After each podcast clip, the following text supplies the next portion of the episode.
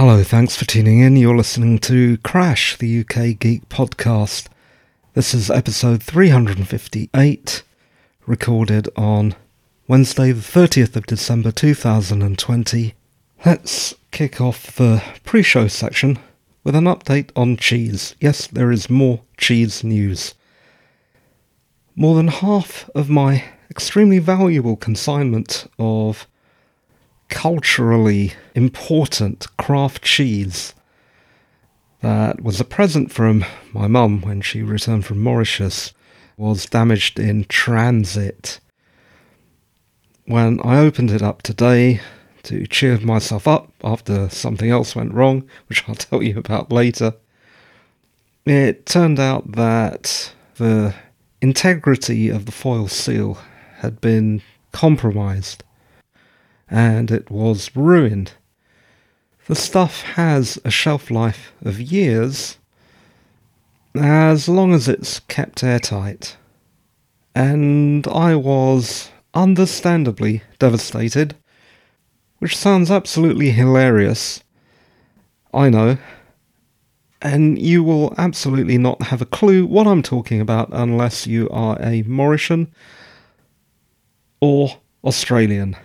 Take it from me, this is a highly serious matter.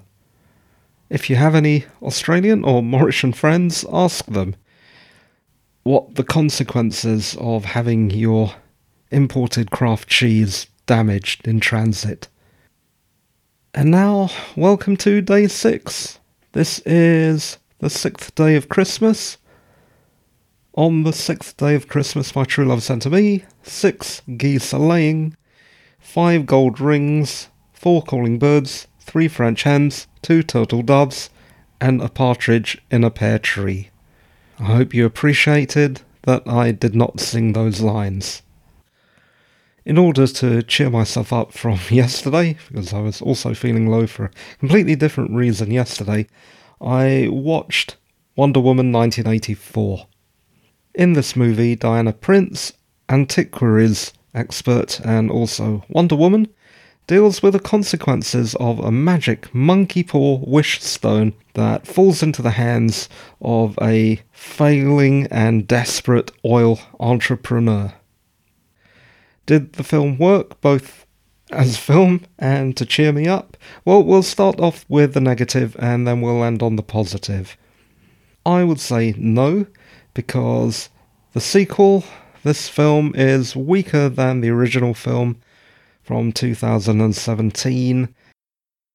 There is no clear villain, though the main antagonist did vaguely remind me of the salesman from Clive Barker's novel Weaveworld, although that's just a point of curiosity more than anything else.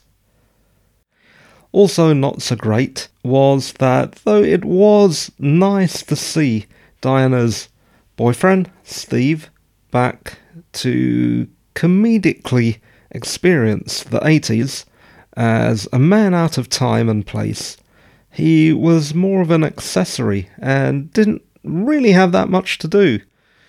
Though at least he got to fly, spoiler alert, the invisible jet. Now let's talk about the reasons I thought it was a good film. First of all, I really felt Diana's sense of loss, which was heartbreaking, and I enjoyed the cameo at the end. I also liked that Wonder Woman was powerful but also kind, tried not to kill, and wasn't cruel. I felt this was thanks mostly to Gal Gadot, who makes a fine Wonder Woman. I would say that the film largely succeeds in pushing Wonder Woman as a feminist equivalent of Superman, which was the intention of her creator, psychologist William Moulton Marston, who was a unique and fascinating chap. Yes, also because the greedy 80s is lampooned effectively rather than swooned over nostalgically, as we have seen in many pop cultural media recently.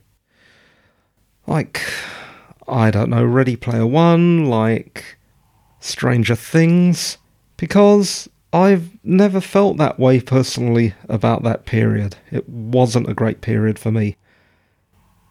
Although you might be asking yourself, after you've heard me moan for the last few days, what period was good for me?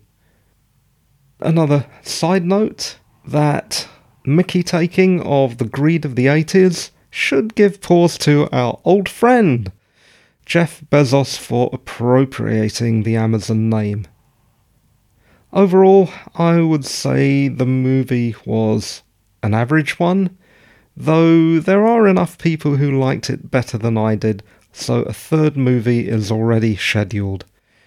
I thought in conclusion that it was nothing special, but it did cheer me up somewhat. And again, that's mainly to do with Gal Gadot's excellent portrayal of the character. Moving on to technology. Now, I said earlier that I opened that cheese because I could do with some cheering up. Not because I'm just generally low at the moment. Who isn't? It's Christmas. It's traditional to be in a foul mood all the time. No. Earlier today, I dropped another phone into the toilet. How is that even possible? It seems as if toilet bowls have a built-in smartphone magnet. At the moment, my phone is on a little stool with a fan in front of it near the radiator, and I'll leave it there until tomorrow and just fingers crossed, maybe it will be okay. It did work, but you could see water under the screen, which is not such a good thing. So I've turned it off completely now. I would remove the battery if I could, but I can't. It has a non removable battery. Let's just hope it's okay. I'm not really in the mood to go hunting for a new smartphone at the moment. And that is it for now. The show that you're listening to is produced, presented, and edited by me, Roy Mathur, a writer. Mathur is spelled M A T H U R. You can find more about me or get in touch at roymathur.com.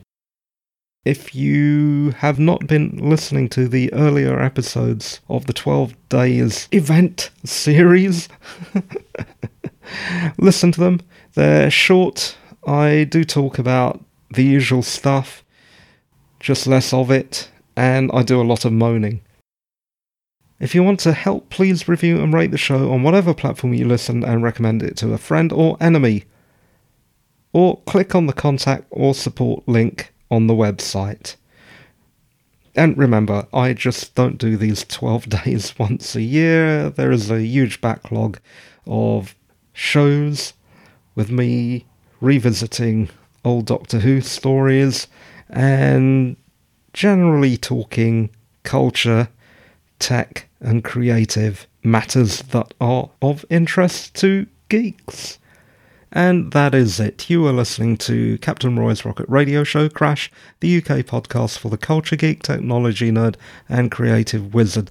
This was episode 358, recorded on Wednesday, the 30th of December 2020, and the time at the end of the show is 193707.